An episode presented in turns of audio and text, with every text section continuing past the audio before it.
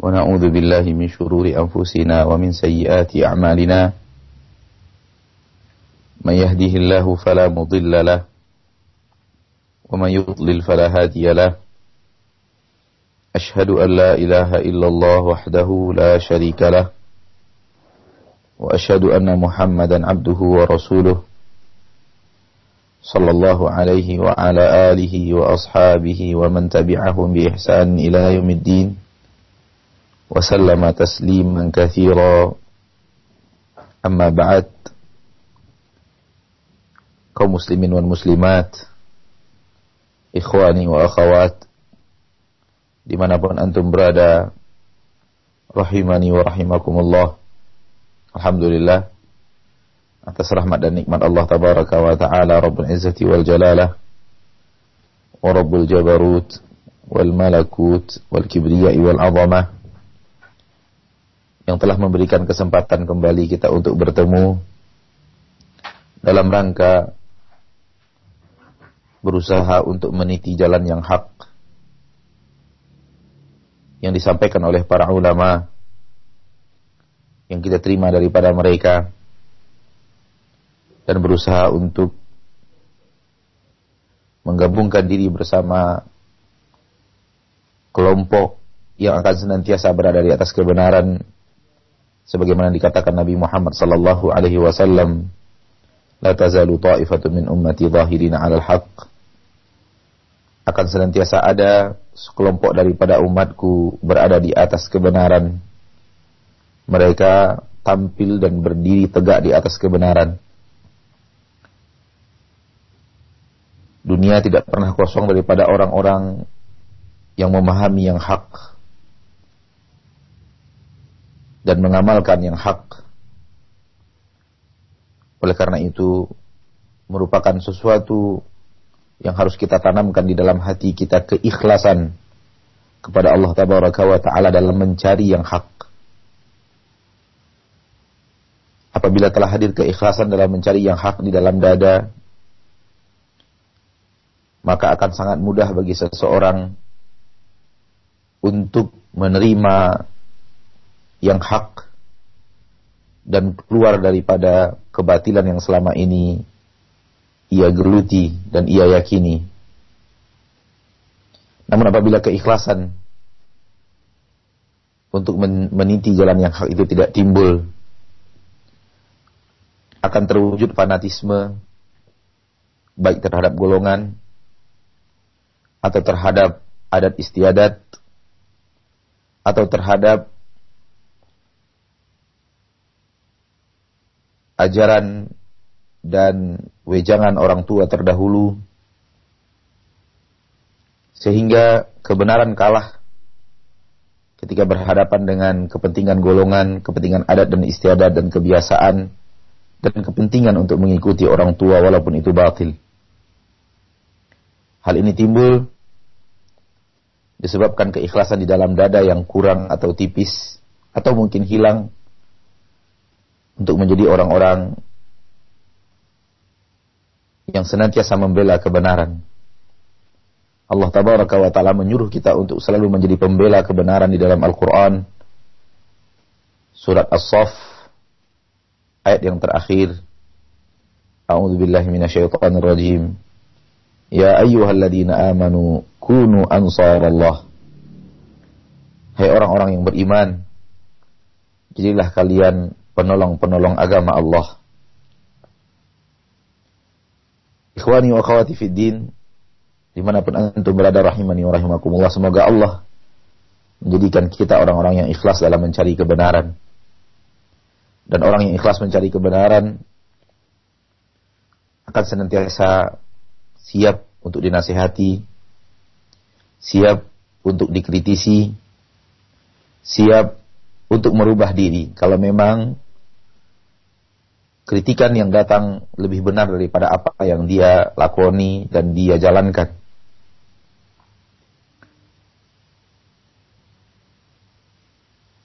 Kita kembali bersama kitab Aqidah Al-Wasitiyah.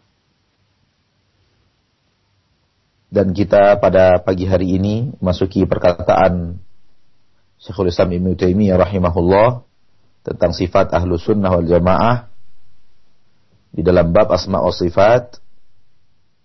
Setelah kemarin berbicara tentang bahwa mereka tidak akan ilhad di dalam asma wa sifat kemudian beliau mengatakan wala yukayyifun wala yumathiluna sifatihi bi sifati khalqih li'annahu subhanahu la samiyya lahu ولا كفو له ولا ند له ولا يقاس بخلقه سبحانه وتعالى yang artinya ahlu sunnah wal jamaah tidaklah membuat kaifiyat sifatullah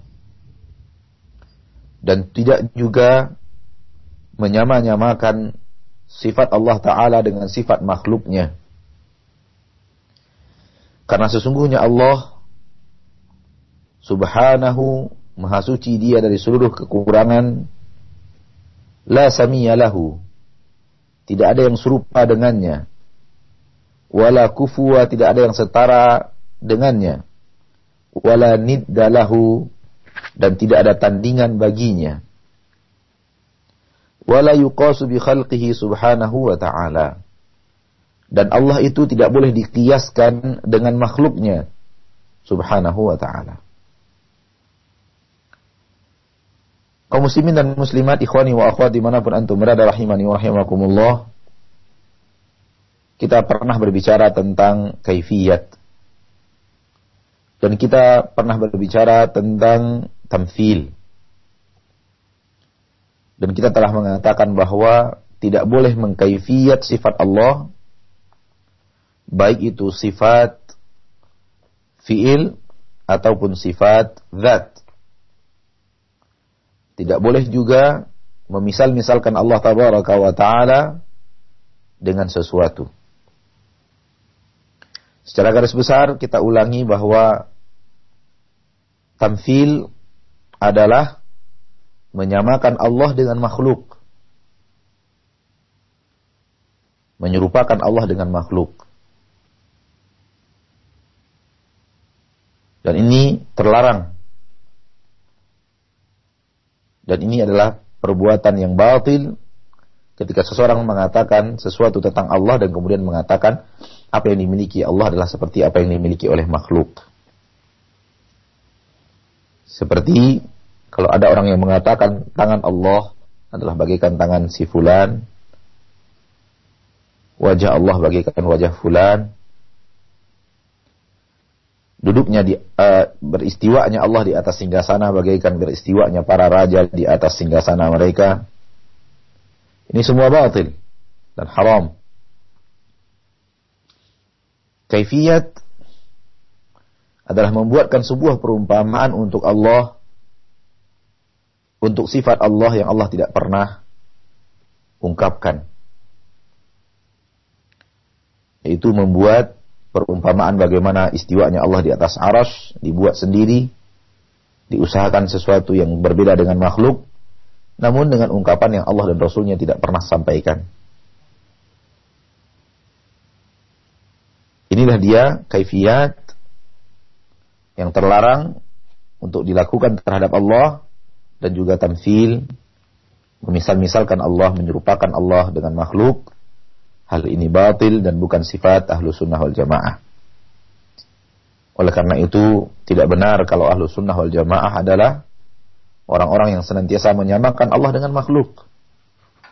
Sebagaimana yang ditudingkan oleh sebahagian orang, bahwa orang yang meyakini bahwa Allah tabaraka wa ta'ala memiliki wajah, Allah memiliki tangan, Allah memiliki mata,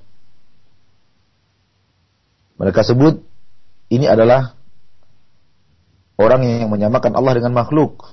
Tidak. Ahlu sunnah tidak menyamakan Allah dengan makhluk. Ketika mereka mengatakan Allah punya wajah itu karena Allah mengatakannya di dalam Al-Quran. Ketika mereka meyakini Allah punya tangan karena itu ada di dalam Al-Quran. Di dalam hadis. Ketika mereka mengatakan Allah punya mata karena itu ada di dalam Al-Quran. Dan ahlu sunnah meyakini bahwa yang dimiliki oleh Allah tidak sama dengan apa yang dimiliki oleh makhluk. Jadi semata-mata mengatakan bahwa Allah tabaraka wa taala punya tangan bukan berarti menyamakan Allah dengan makhluk. Karena yang menyamakan Allah dengan makhluk adalah ketika kita mengatakan tangan Allah seperti tangan saya. Tangan Allah seperti tangan si fulan daripada manusia. Ini yang menyamakan Allah dengan makhluk. Ketika kita mengatakan Allah mendengar, Allah melihat, berarti kita meyakini keyakinan Allah mendengar dan melihat. Akan tapi kita mengatakan pendengaran Allah tidak sama dengan pendengaran makhluk. Penglihatan Allah tidak sama dengan penglihatan makhluk. Bukan berarti serta-merta kita dituding menyamakan Allah dengan makhluk dengan mengatakan Allah mendengar, Allah melihat, makhluk juga mendengar, makhluk juga melihat berarti sama antara Allah dengan makhluk. Bukan begitu cara menyatakan bahwa Allah tabaraka wa taala sama dengan makhluk. Tidak. Baru dikatakan seseorang menyamakan Allah dengan makhluk apabila dia berani mengatakan bahwa penglihatan Allah seperti penglihatan saya. Pendengaran Allah seperti pendengaran saya. Atau kita mengatakan pendengaran Bapak ini sudah sama dengan penglihatan pendengaran Allah. Penglihatan Bapak ini sudah sama dengan penglihatan Allah. Ini menyamakan Allah dengan makhluk atau menyamakan makhluk dengan Allah semuanya sama, terlarang dalam agama kita. Ilmu Allah sama dengan ilmu yang ada pada seorang makhluk. Seperti yang dikatakan orang kepada Nabi Muhammad sallallahu alaihi wasallam secara batil. Al-Busiri di dalam pujiannya kepada Nabi Muhammad sallallahu alaihi wasallam menyatakan bahwa ilmu Rasulullah sama dengan ilmu Allah. Dengan mengatakan wa inna min ulumika ilmu lahi wal qalami. Ilmu yang kau miliki wahai Rasul adalah seluruh yang ada di lahul mahfuz Berarti mereka menyamakan bahwa ilmu Allah sama dengan ilmu Nabi Muhammad SAW. Ilmu Nabi Muhammad sudah sama dengan ilmunya Allah. Ini batin, ini tashbih, ini tamfil menyamakan Allah tabaraka wa taala dengan Nabi Muhammad sallallahu alaihi wasallam. Dan ini batil.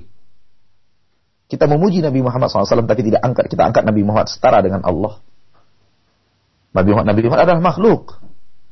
Dan ilmu beliau sebatas apa yang Allah subhanahu wa ta'ala berikan kepada beliau. Dan tidaklah ilmu Nabi Muhammad adalah meliputi lahul mahfuz. Beserta seluruh catatan yang ada di dalamnya. Karena itu adalah ilmunya Allah tabaraka wa ta'ala. Pengetahuan Allah tentang seluruh yang ada di langit dan bumi yang tidak tersembunyi apa pun. Yang ada di langit dan di bumi daripada catatan lahul mahfuz. Dan terbukti di dalam sejarah bahwa Nabi kita Muhammad SAW tidak mengetahui yang gaib. Bahkan Rasulullah SAW tidak bisa mencari keberadaan kalung Aisyah yang hilang di, dihilang di sebuah perjalanan. Ketika kalung Aisyah radhiyallahu anha hilang, Rasulullah SAW tidak tahu di mana tempatnya. Lalu memerintahkan para sahabat untuk mencari di manakah gerangan kalung itu berada. Para sahabat pun mencari sampai larut malam. Malam pun tiba dan akhirnya mereka beristirahat sampai pagi. Di pagi hari tetap tidak ditemukan kalung itu dan akhirnya Rasulullah memerintahkan berangkat. Ketika unta diangkat, diberdirikan ternyata kalung itu ada di bawah perut unta. Di dekat Rasulullah SAW, di dekat Aisyah. Namun tak seorang pun dari Rasul, dari Aisyah, dari seluruh sahabat yang ada, ada Abu Bakar di sana, yang tahu bahwa kalung itu ada di bawah perut unta. Bagaimana mungkin hal-hal yang jelas dan tegas seperti ini, kemudian kita mengatakan bahwa Rasulullah tahu seluruh ilmu gaib yang ada di Lahul Mahfuz. Bahkan ketika Aisyah radhiyallahu anha dituding berzina oleh orang-orang munafikin ketika terlihat memasuki kota Madinah bersama Sofyan bin Mu'attal radhiyallahu anhum Rasulullah SAW tidak tahu apakah benar Aisyah telah berbuat kesalahan atau tidak. Karena Allah menahan wahyu di langit dan tidak memberitahunya kepada Nabi Muhammad sallallahu alaihi wasallam. Oleh karena itu Nabi Muhammad SAW adalah makhluk dan ilmu beliau tidak akan sama dengan Allah Subhanahu wa taala dan mengangkat Rasulullah SAW setinggi-tingginya seperti yang dilakukan oleh Al-Busiri adalah kebatilan dan pujaan yang berlebihan kepada Nabi Muhammad SAW yang telah menyamai Allah Subhanahu wa taala. Ini yang dilakukan oleh Nasara kepada Isa bin Maryam. Dan Rasulullah SAW telah melarang kita untuk melakukan itu dengan mengatakan, La tutruni kama atratin nasara ibn Maryam. Fa innama ana abdun. Faqulu abdullahi wa rasuluh. Jangan kalian puji aku berlebihan sebagaimana Isa bin Maryam dipuji oleh Nasara. Sebagaimana Nasara telah memuji berlebihan Isa bin Maryam. Sesungguhnya saya adalah seorang hamba, hamba manusia. Fakulu ucapkanlah tentang diriku Abdullah wa Rasuluh. Hamba Allah dan Rasulnya. Sudah cukup. Hamba Allah dan Rasulnya. Hamba tidak boleh di, diibadati, tidak boleh diangkat sampai dia Rasulullah SAW sejinjang setara dengan Allah, tidak boleh. Wa rasuluh dan Rasul Allah tidak boleh dikhianati, tidak boleh di diingkari, tidak boleh ditolak perkataannya, tidak boleh diselisihi sunnahnya karena beliau adalah Rasul Allah kepada manusia. Inilah posisi yang benar, inilah posisi yang hak tentang Nabi Muhammad Sallallahu Alaihi Wasallam. Dia adalah seorang manusia, bukan ilah, bukan Rob, bukan pengatur alam semesta, bukan mengetahui yang gaib seluruhnya, bukan yang mengatur alam semesta,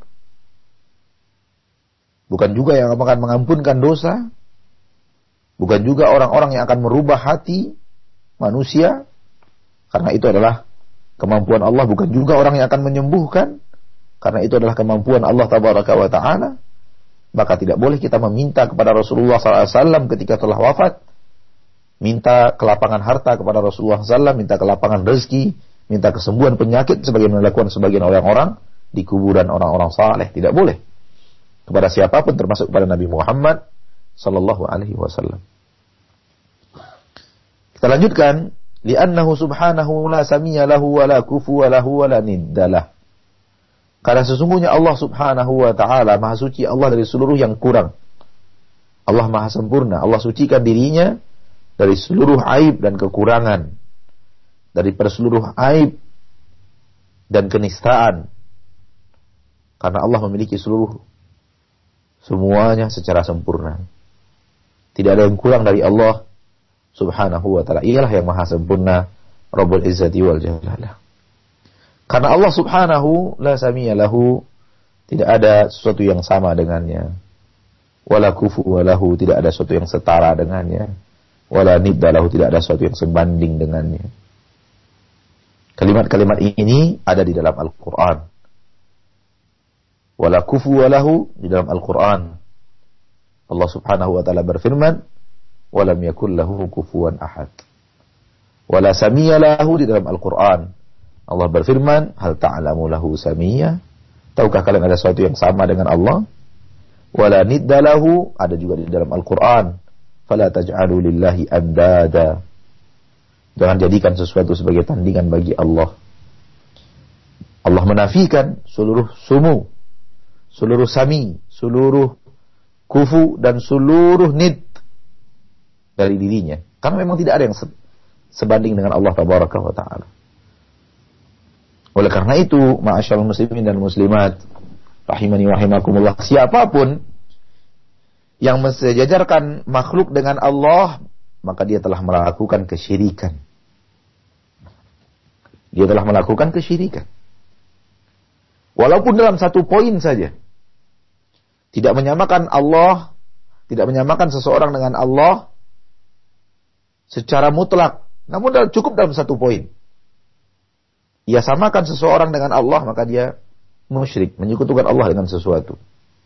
Telah menjadikan sesuatu sebagai sekutu bagi Allah. Contoh, apabila ada orang yang meyakini bahwa pohon keramat bisa melapangkan rezeki. Batu ajaib ini bisa mendatangkan jodoh. Kertas yang luar biasa ini, tangkal dan jimat apabila diletakkan di sebuah tempat usaha akan melariskan usaha. danau keramat ini apabila disembelihkan kepadanya, dipersembahkan kepadanya sesuatu akan mendatangkan hujan. Akan mendatangkan panen yang luar biasa. Cukup satu poin itu. Cukup satu poin di antara poin yang kita ucapkan dan kiaskan kepadanya seluruh poin yang ada dalam penyamaan antara sesuatu dengan Allah. Cukup itu untuk mengeluarkan seorang dari agama Islam dan membuatnya berstatus musyrik di permukaan bumi di sisi Allah dan membatalkan la ilaha illallahnya.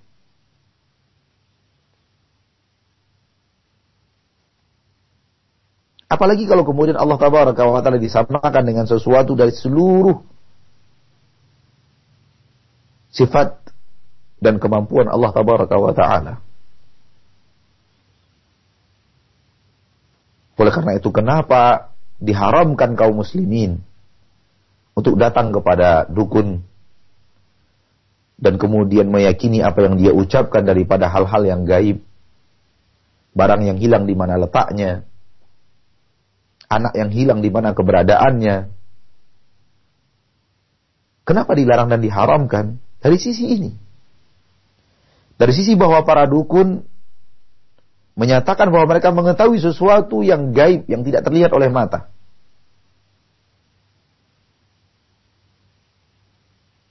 Dan ini adalah ilmu Allah. Ilmu Allah tabaraka wa ta'ala. Kenapa juga diharamkan umat Islam untuk memanggil seorang yang jauh dan mengucapkan permohonan kepada seseorang yang jauh walaupun dia masih hidup?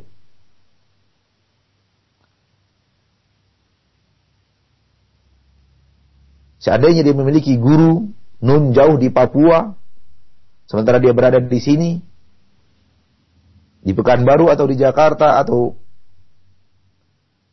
di tempat mana pun yang jauh daripada Papua, kemudian dia memanggil gurunya tersebut.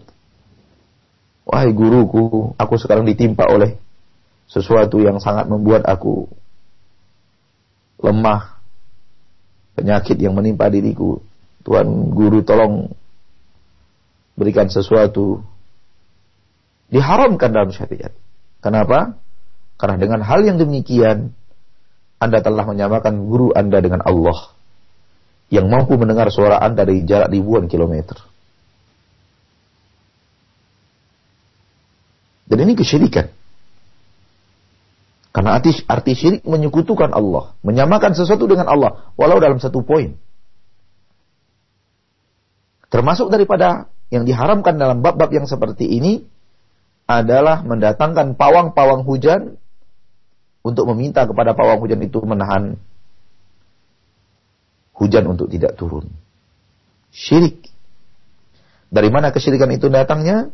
Karena orang tersebut telah menyamakan pawang hujan dengan ilmu Allah. Ilmu pawang hujan disamakan dengan ilmu Allah. Karena yang mampu menahan menahan air hujan tidak turun hanya Allah. Ini akidah yang hak. Namun kemudian dia meyakini selain Allah masih ada yang lain, yaitu pawang hujan. Berarti telah dia samakan pawang hujan dengan Allah dalam satu poin. Mampu menahan air hujan di awan untuk tidak turun. Syirik. Apalagi kalau kemudian lebih daripada satu poin Apalagi kalau kemudian disamakan secara total.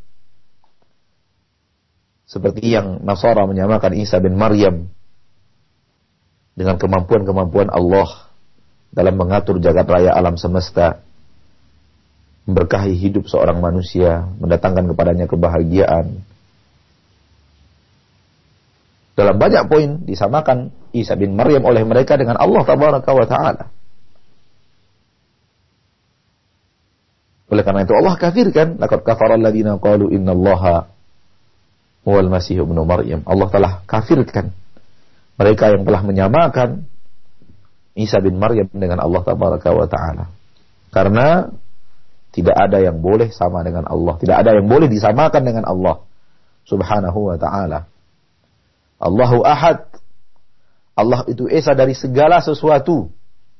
Tidak ada yang sama dengannya. Mendengar dia Esa dalam dalam pendengarannya, melihat Esa dalam penglihatannya. Tidak ada yang seperti dia dalam melihat dan mendengar. Mengetahui Esa dalam pengetahuannya, tidak ada yang mengetahui ilmu seperti ilmu Allah tabaraka wa taala. Rabbul Izzati wal Jalalah.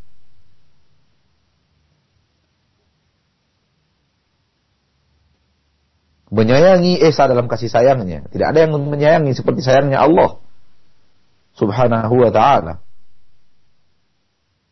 Ketika Allah menerangkan bahwa Allah memiliki tangan, ia Esa dalam tangannya. Memiliki mata Esa dengan dengan matanya. Memiliki wajah Esa dengan wajahnya. Tidak ada yang sama dengan Allah Tabaraka wa Ta'ala. Tidak ada yang serupa dengannya.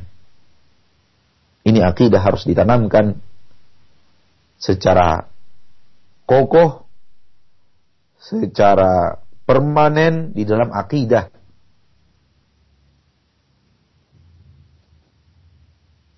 Maha suci Allah yang menyuruh kita mengulang-ulang surat Al-Ikhlas di dalam hidup kita. Di awal kita bangun, sebelum kita melaksanakan sholat subuh, kita pun melakukan sholat sunat fajar. Di dalamnya kita disuruh membaca kuluhullahu ahad. Surah Al-Ikhlas. Yang di dalamnya ada walam yakul lahu kufuwan ahad. Walam yakul lahu kufuwan ahad. Kemudian sebelum kita tidur, kita pun sholat witir. Yang di dalamnya disunatkan kita untuk membaca surah Al-Ikhlas. Ketika seseorang tawaf, setelah tawaf dia sholat sunat, setelah tawaf di belakang makam Ibrahim, disunahkan untuk membaca surah Al-Ikhlas. Di pagi hari, setelah subuh, disunatkan kita untuk membaca Al-Ikhlas. Sore hari pun demikian, di, sholat, di, di setiap selesai sholat. Demikian. Disuruh kita untuk mengulang-ulang. Walam yakul lahu ahad. Walam yakul lahu ahad. Berulang-ulang setiap hari kita membaca surat ikhlas dan berulang-ulang setiap hari kita membaca walam yakul lahu ahad. Dan ini harus menjadi sebuah keyakinan yang tertanam dan tertancap secara permanen di dalam akidah kita walam yakul lahu ahad. Kita lanjutkan wala yuqasu bi khalqihi subhanahu wa ta'ala. Dan tidak boleh dikiaskan Allah dengan makhluknya. Subhanahu wa ta'ala. Ini dia yang kita bicarakan pada pertemuan kita sebelum ini. Bahwa jangan hukumi Allah dengan pengetahuan kita tentang makhluk. Karena itu mengkiaskan Allah dengan makhluknya dan itu haram. Apa yang kita ketahui tentang manusia, tidak boleh kemudian kita yakini Allah seperti itu. Dalam pertemuan yang lalu, ada yang mengatakan bahwa bagaimana kita meyakini Allah memiliki sifat sombong. Bukankah sombong itu suatu sifat yang tercela? Kita katakan bahwa jangan hukumi Allah dengan hukum yang ada pada makhluk. Jangan tempelkan kepada Allah sesuatu hukum yang kita ketahui dari makhluk, tentang makhluk, untuk makhluk. Inilah maksud yang beliau katakan wala bikhalqihi. Allah tidak boleh dikiaskan dengan makhluknya. Apa yang ada pada makhluk untuk hukum untuk makhluk. Dan jangan kemudian dikiaskan kepada Allah tabaraka wa taala. Karena Allah menerangkan beberapa hal di dalam Al-Quran tentang ia dan sifatnya yang kalau diberikan kepada makhluk seolah-olah ini adalah sifat yang tercela. Salah satunya adalah apa yang kita katakan tadi, sifat sombong. Kemudian juga sifat yang sebagaimana yang Allah terangkan di dalam Al-Quran, wa makaru wa makar Allah. Mereka membuat makar, Allah pun membuat makar. Wallahu khairul makirin. Dan Allah sebaik-baik yang membuat makar. Tidak boleh kemudian kita kiaskan apa yang kita ketahui tentang makar makhluk, lalu kita kiaskan kepada Allah. Karena yang kita tahu dari makhluk makar itu tercela, sebuah perbuatan dusta untuk mencelakai orang. Itu yang kita tahu daripada makhluk sebuah perbuatan nista. Tidak boleh dikiaskan kepada Allah tabaraka wa ta'ala Rabbul Izzati wal Jalalah. Allah ma'adil. Dengan makarnya terhadap orang-orang yang membuat makar kepadanya. Allah maha bijaksana Allah tidak pernah menzolimi di dalam makarnya terhadap orang-orang yang membuat makar kepadanya. Dan Allah akan perlakukan seorang sesuai dengan apa yang dikerjakan seseorang kepada Allah subhanahu wa ta'ala. Ia maha suci daripada penzoliman. Sebagaimana yang ia sebutkan tentang dirinya. Wala yadhlimu rabbuka ahada. Tak seorang pun di antara kalian yang akan dizalimi oleh Allah. Allah tidak pernah menzalimi siapa pun. Demikian juga ketika Allah tabaraka wa taala bercerita tentang orang munafikin. Di saat orang munafikin berkata kepada orang-orang kafir akan apa yang mereka mereka lakukan terhadap orang yang beriman, innama nahnu mustahziun. Kami menertawakan mereka saja, mempermainkan mereka saja. Allah mengatakan setelahnya Allahu yastahzi'u bihim. Allah akan mempermainkan mereka, menertawakan mereka. Memperolok mereka. Jangan serta-merta bahwa ketika Allah mengatakan seperti itu lalu kita memahami apa yang dimiliki oleh Allah adalah seperti apa yang dimiliki oleh makhluk. Pengetahuan kita tentang apa dan bagaimana makhluk memperolok lalu kita hukumkan kepada Allah seperti itu tidak boleh. Tidak boleh kita kiaskan itu kepada Allah Tabaraka wa Ta'ala, Rabbul Izzati wal Jalalah, Dikarenakan, ma'asyarul muslimin wal muslimat, Allah tabaraka wa ta'ala ahad. Dan seluruh yang ia miliki adalah sempurna. Dan semua yang ia miliki adalah keadilan. Semua yang ia miliki adalah kesempurnaan. Allah tabaraka wa ta'ala tidak pernah salah dalam memilih.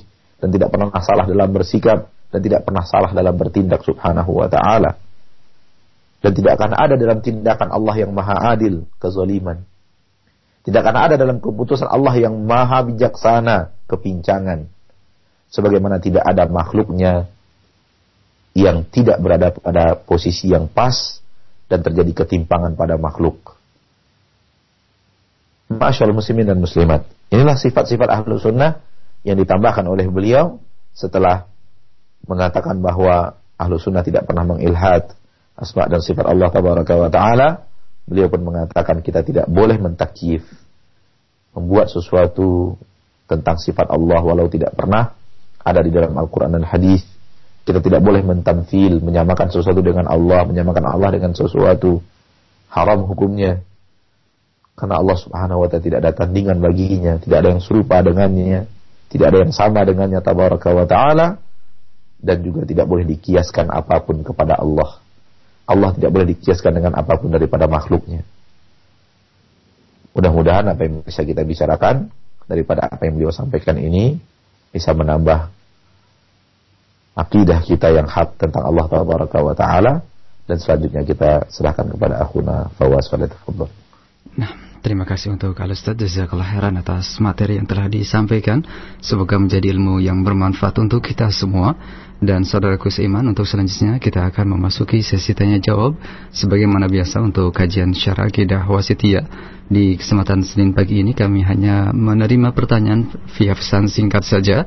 Silakan Anda bisa mengirimkannya melalui nomor 081 9896543. Baik Ustaz, untuk yang pertama kami angkat pertanyaan dari saudara Abdurrahman di Bogor yang bertanya, Ya Ustaz bagaimanakah hukumnya apabila kita menonton satu pertunjukan sulap yang di mana dijelaskan bahwa sulap yang ditonton tersebut hanyalah dari keterampilan tangan saja dan tidak menggunakan sihir atau dengan bantuan makhluk-makhluk goib. Bagaimanakah hukumnya? Jazakallah khairan ya Ustaz. Akhi Fiddin, rahimani wa rahimakumullah. Kalau sesuatu bukanlah pertunjukan sihir, tapi murni keterampilan tangan, kecepatan tangan, atau trik-trik, maka hal yang seperti ini sesuatu yang merupakan hal yang mubah yang tidak ada kaitannya dengan e, larangan-larangan dalam syariat kita. Namun menghabiskan waktu untuk hal-hal yang tidak bermanfaat dan banyak menghabiskan waktu untuk hal yang mubah di dalam agama kita tidak sesuatu yang dianjurkan dan bukan sesuatu yang baik. Ya, dari sisi lain hukum kita katakan bahwa sulap bukanlah sama dengan sihir. Kalau memang itu murni sulap maka itu tidak sama dengan sihir. Oleh karena itu secara hukum duniawi dia adalah mubah dan tidak haram sebagaimana sihir. Namun menghabiskan waktu lama-lama untuk hal yang seperti tidak baik. Wallahu taala alam. Baik, terima kasih atas jawabannya. Satu pertanyaan kembali dari pesan singkat dari saudara kita, saudara Helmi di Banda Aceh yang bertanya, Ya Ustaz, bagaimanakah hukumnya jika kita menulis ayat-ayat Al-Quran pada selembar kertas yang makna dari ayat tersebut dapat memudahkan rizki atau berupa ayat-ayat yang mengandung uh, permasalahan mengenai rizki, kemudian kertas tersebut diletakkan dalam laci tempat kita berjualan. Apakah bagi yang melakukannya masuk ke dalam uh, kesyirikan? Mohon penjelasannya. Masuk ke dalam syirik insya Allah tidak akan tapi ini adalah perbuatan bid'ah yang tidak ada diajarkan oleh Allah dan Rasulnya tentang Al-Quranul Karim. Ini akidah yang bid'ah tentang Al-Quran. Bahwa Al-Quran dan sebahagian daripada ayat Al-Quranul Karim adalah tangkal dan jimat untuk melariskan usaha. Atau punya manfaat dan khasiat untuk melariskan usaha. Lalu kemudian diambillah ayat Al-Quran seperti wa man yattaqillaha yaj'al lahu makhraja wa yarzuqhu min haitsu la yahtasib wa man yatawakkal 'ala Allah fahuwa hasbuh.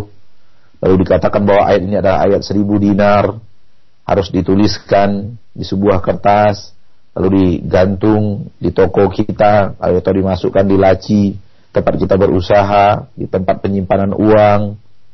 Ini adalah keyakinan yang bid'ah. Insya Allah sampai kepada syirik tidak.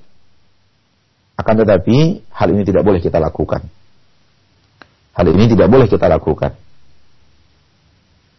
Haram hukumnya karena Allah tabaraka wa taala Rabbul Izzati wal Jalal dan Rasulnya SAW tidak pernah menyampaikan kepada kita bahwa salah satu fungsi daripada Al-Quran, Al-Quran dan ayat-ayat seperti yang diyakini oleh sebahagian manusia seperti ayat seribu dan semacamnya itu itu adalah untuk diperlakukan seperti yang kita katakan tadi dan ditanyakan oleh saudara kita, tidak ada.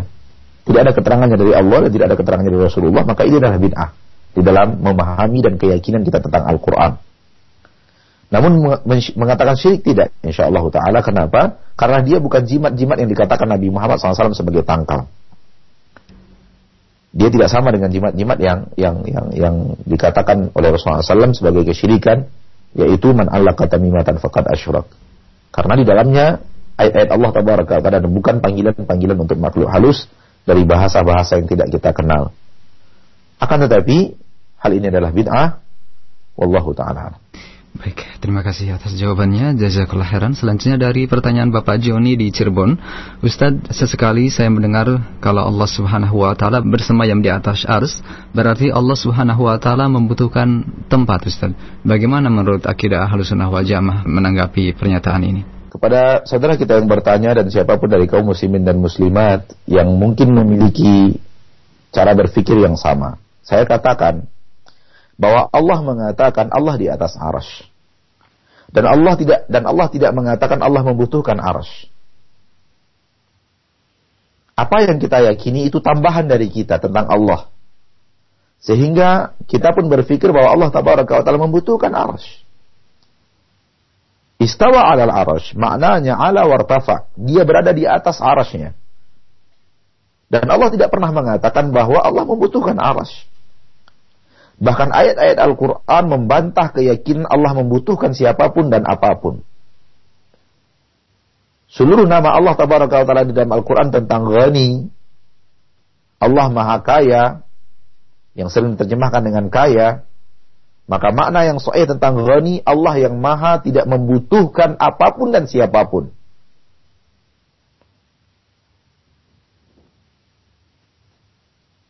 Seperti yang Allah terangkan di dalam Al-Quran, Ya ayuhan nas antumul fuqara'u ilallah wallahu wal ghaniyul hamid.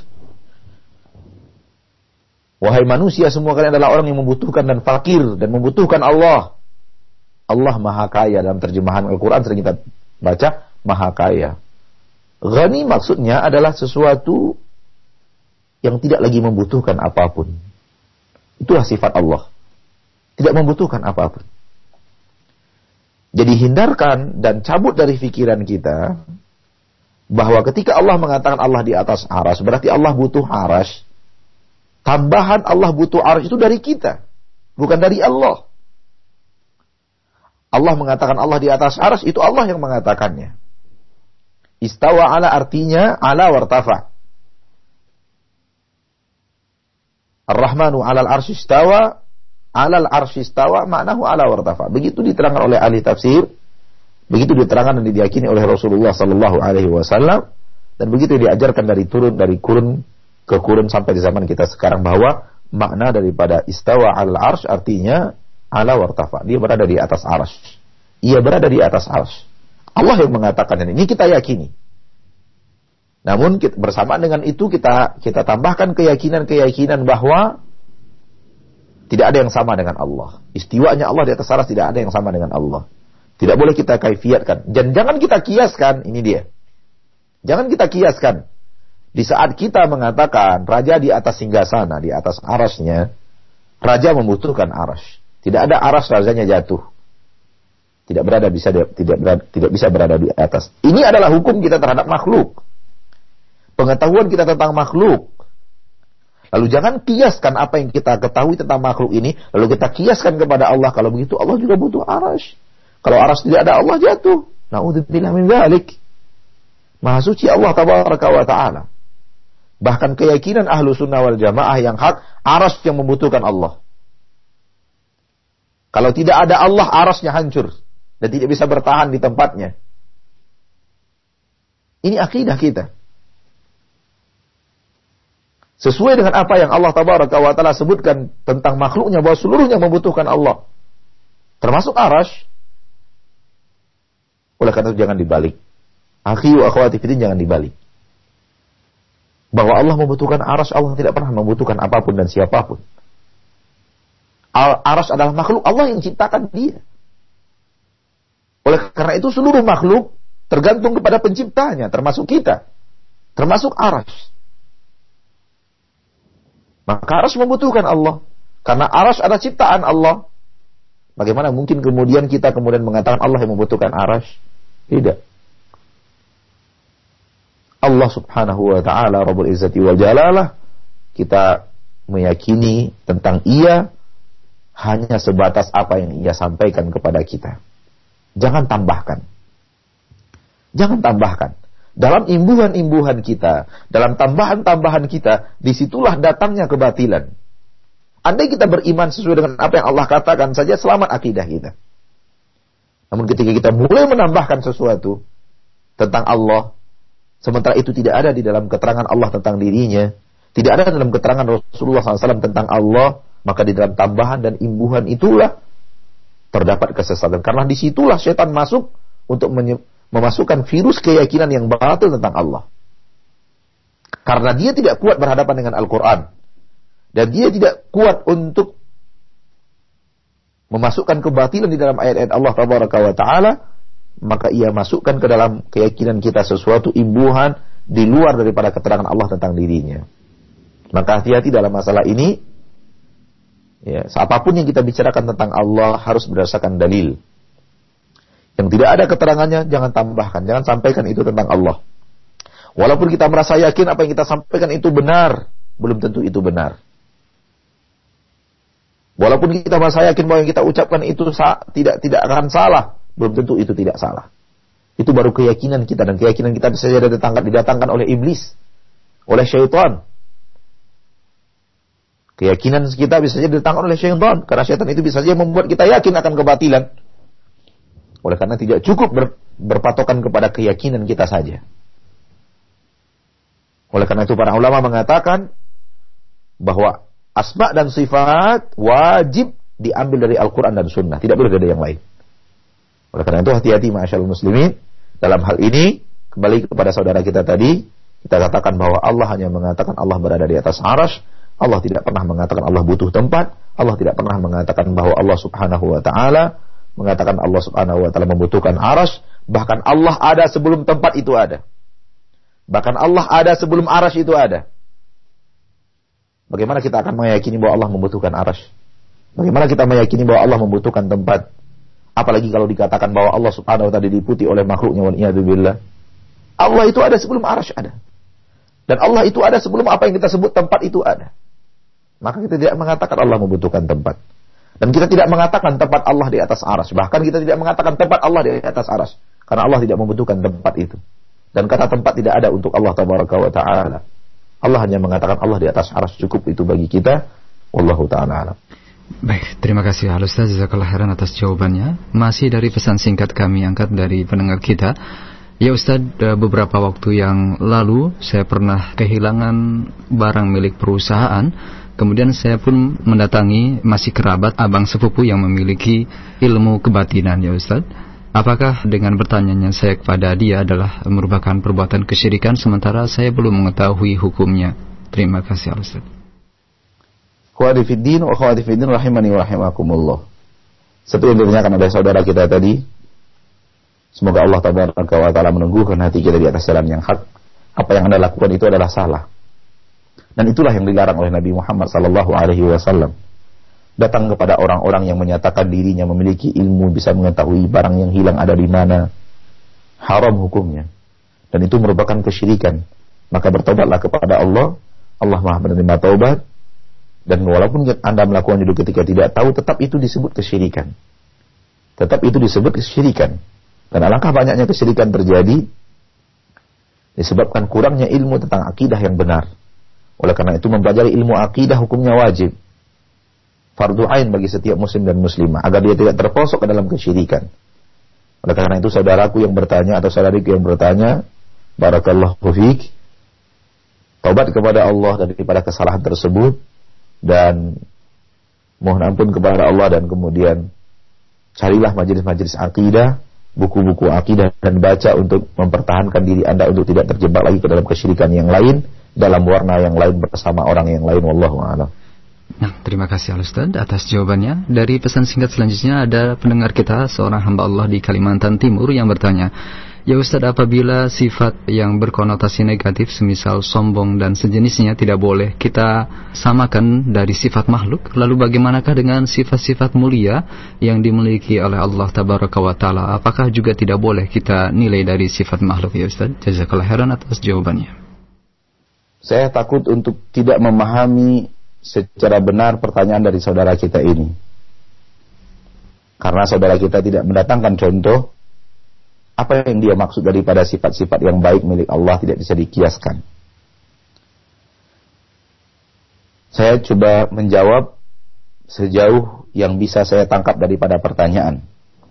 Kalau seandainya sifat penyayang dimiliki oleh makhluk, lalu kita katakan bahwa Allah Subhanahu wa taala memiliki sifat penyayang, makhluk juga memiliki sifat penyayang, dan kemudian sifat penyayang ini dimiliki oleh makhluk. Tentu Allah memiliki sifat penyayang juga.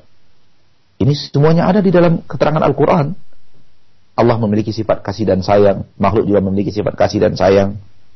Apa yang anda maksud dengan dengan sifat baik pada makhluk? Kemudian dikiaskan kepada Allah. Apa yang dimaksud begitu kalau seandainya sifat baik manusia itu adalah contohnya pemaaf lalu kalau makhluk saja pemaaf tentu Allah lebih pemaaf Allah menerangkan tentang dirinya bahwa ia pemaaf ia pemaaf subhanahu wa ta'ala. Dan dia suka memaafkan dan suka mengampunkan dan senang menerima taubat dan permintaan maaf daripada hamba-hambanya. Jadi karena saudara kita yang bertanya tidak mendatangkan contoh mungkin itu yang ia maksud daripada sifat-sifat tadi. Namun ketika uh, kita berbicara tentang suatu sifat yang baik pada makhluk lalu kita katakan tentang Allah itu biasanya itu ada dalil keterangan bahwa Allah memiliki sifat yang mulia itu. Kalau seandainya hal tersebut e, itu yang ditanyakan oleh saudara kita, maka kita katakan bahwa sifat-sifat mulia Allah tabaraka Allah terangkan di dalam Al-Qur'an. Apa pun yang dimiliki oleh makhluk daripada sifat mulia, itu biasanya sifat mulia yang seperti telah ada di dalam Al-Quran. Kalau seandainya ada sifat mulia makhluk yang tidak ada pada Al-Quran, maka Allah alam kita tidak tidak tahu contohnya apa yang diinginkan oleh saudara kita tadi Wallahu taala alam. Itu juga itu saja dulu yang bisa kita jawab. Allah alam. Baik, Ustaz. Terima kasih atas jawabannya. Satu pertanyaan terakhir Ustaz di kesempatan pagi hari ini datang dari Bapak uh, Andrianto di Jawa Timur di Ponorogo yang bertanya, "Ya Ustaz, mohon penjelasan dari istilah tafwid yang saya pahami bahwa itu adalah uh, merupakan satu hal yang diperbolehkan oleh beberapa kalangan dari ahlu sunnah wal jamaah. Bagaimana penilaian yang tepat terhadap tafwid tersebut ya Ustaz Jazakallah khairan. Baik. Tafwid adalah sebuah akidah yang batil. Tafwid adalah sifat dan akidah yang batil. Ini pertama kali ingin kita tekankan bahwa tafwid bukan akidah ahlu sunnah. Lalu kita bertanya mengatakan apa itu tafwid? Tafwid adalah akidah yang menyerahkan makna dan kaifiat sesuatu kepada Allah. Makna dan kaifiat. Saudaraku, saudariku kaum muslimin dan muslimat, kita ambil satu contoh untuk kita bisa membedakan mana akidah ahlu sunnah yang hak, mana akidah tafwid yang batil, dan apa yang membedakan antara keduanya. Kita ambil contoh tangan. Allah mengatakan di dalam Al-Quran tentang sifat zatiyah bahwa yadullahi fauqa aidihim. Tangan Allah di atas tangan mereka.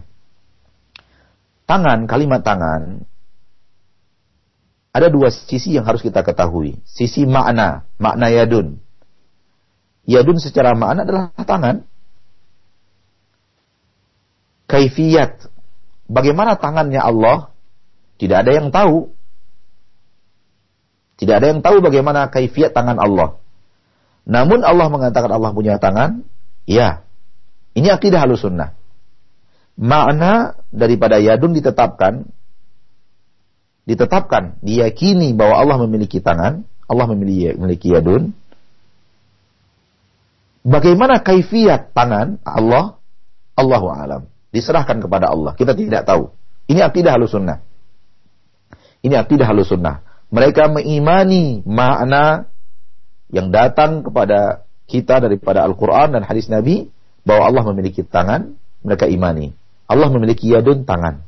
Kita imani Allah memiliki yadun dan memiliki tangan. Kita beriman Allah Rabb yang kita ibadati memiliki tangan. Namun bagaimana tangan Allah? Kaifiatnya bagaimana? Serahkan kepada Allah. Kita tidak tahu bagaimana kaifiat tangan itu. Karena Allah tidak terangkan.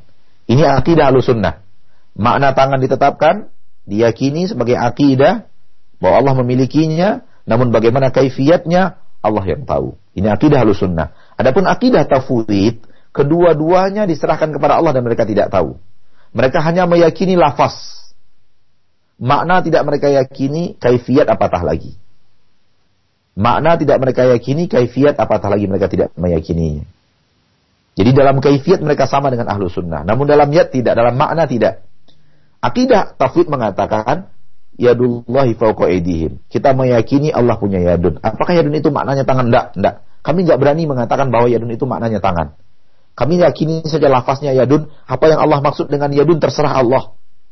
Kami tidak berani meyakini bahwa yadun itu maknanya tangan. Karena kalau kami yakini itu tangan akan sama dengan dengan makhluk. Oleh karena itu makna yadun entah apa-apa kami tidak tahu. Hanya Allah yang tahu makna yadun itu. Maknanya tidak mereka tetapkan. Kaifiat apatah lagi. Mereka juga tidak menetapkan kaifiat. Jadi ada titik kesamaan antara akidah al-sunnah di satu sisi dan ada pertentangan di satu sisi. Titik kesamaannya ahlu sunnah dan, dan tauhid sama-sama menyerahkan kaifiat kepada Allah. Tidak ada kita yang tahu. Kaifiatnya serahkan kepada Allah. Ahlu sunnah menyerahkan kaifiat, ahlu tauhid juga menyerahkan kaifiat daripada tangan kepada Allah Taala. Namun kemudian perbedaan ahlu sunnah dengan ahlu tauhid di dalam akidah akidah seperti ini bahwa makna daripada yadun diyakini oleh ahlu sunnah sebagai akidah dan dijadikan sebagai akidah bahwa Allah tabaraka taala menyatakan Allah punya yadun, kita meyakini Allah punya yadun. Makna yadun adalah tangan, Allah kita meyakini Rob kita mempunyai yadun memiliki tangan. Adapun tafid mengatakan kami nggak tahu apa makna yadun itu. Biarlah Allah yang mengetahui apa makna yadun. Inilah akidah tafid dan ini bukan akidah ahlus sunnah wal jamaah. Ini bukan akidah ahlus sunnah wal jamaah. Akidah tafwid bukan akidah ahlus sunnah wal jamaah. Walau sebagian orang mengatakan itu adalah akidah ahlus sunnah wal jamaah tidak. Dia adalah akidah yang batil. Karena Allah tabaraka wa taala menurunkan Al-Qur'an dalam bahasa Arab. Allah mengutus Nabi Muhammad dengan lisan Arab. Dan makna dalam bahasa Arab yadun kita tahu. Dan Rasulullah tidak pernah mengingkari akan makna yadun tersebut, namun Rasulullah tidak pernah menerangkan bagaimana kaifiat yadun milik Allah tabaraka wa taala. Ini contoh. Perlakukan hal yang sama dengan wajhun, perlakukan hal yang sama dengan ainun dan semacamnya. Seperti itu akidah ahlu tafwid. Mereka tidak berani menyebutkan. Mereka hanya menyimani lafaz. Apa makna lafaz ini? Mereka mereka campakkan makna yang ada di dalam bahasa Arab di dalam pengetahuan mereka tentang makna wajhun, mereka campakkan seluruhnya dan mereka mengatakan hanya Allah yang mengetahui. Jadi mereka serahkan makna dan kaifiyat. Sementara ahlu sunnah hanya menyerahkan kaifiyat kepada Allah. Makna mereka yakini. Inilah yang membedakan antara ahlu sunnah dengan ahlu tafwid dan sekali lagi ahlu tafwid bukanlah akidah ahlu sunnah wal jamaah Wallahu ta'ala alam bisawab. Nah, pertanyaan Pak Andrianto tadi menutup perjumpaan kita ya Ustaz. Jazakallah khairan dan ada kesimpulan atau hal yang ingin disampaikan di akhir perjumpaan kita silahkan. Ikhwani wa akhwati fiddin rahimani wa rahimakumullah. Mari kita bersungguh-sungguh untuk berusaha mencari dan menggali keimanan kita tentang Allah tabaraka wa taala dari para ulama ahlu sunnah daripada mereka-mereka yang telah direkomendasi oleh guru mereka yang memiliki akidah yang benar dan agar supaya keimanan kita kepada Allah lurus karena kita akan bertemu dengan Allah tabaraka wa taala. Dan siapa pun yang berharap untuk bertemu dengan Allah mestinya dia juga menggali ilmu yang hak di dunia ini tentang Allah tabaraka wa taala. Bukti daripada kerinduannya untuk bertemu dengan Allah subhanahu wa taala. Wa wasallam wa baraka wa anama ala abdihi wa rasulihi Muhammad. Subhanakallahumma bihamdika asyhadu an la ilaha illa anta astaghfiruka wa atubu ilaik walhamdulillahi rabbil alamin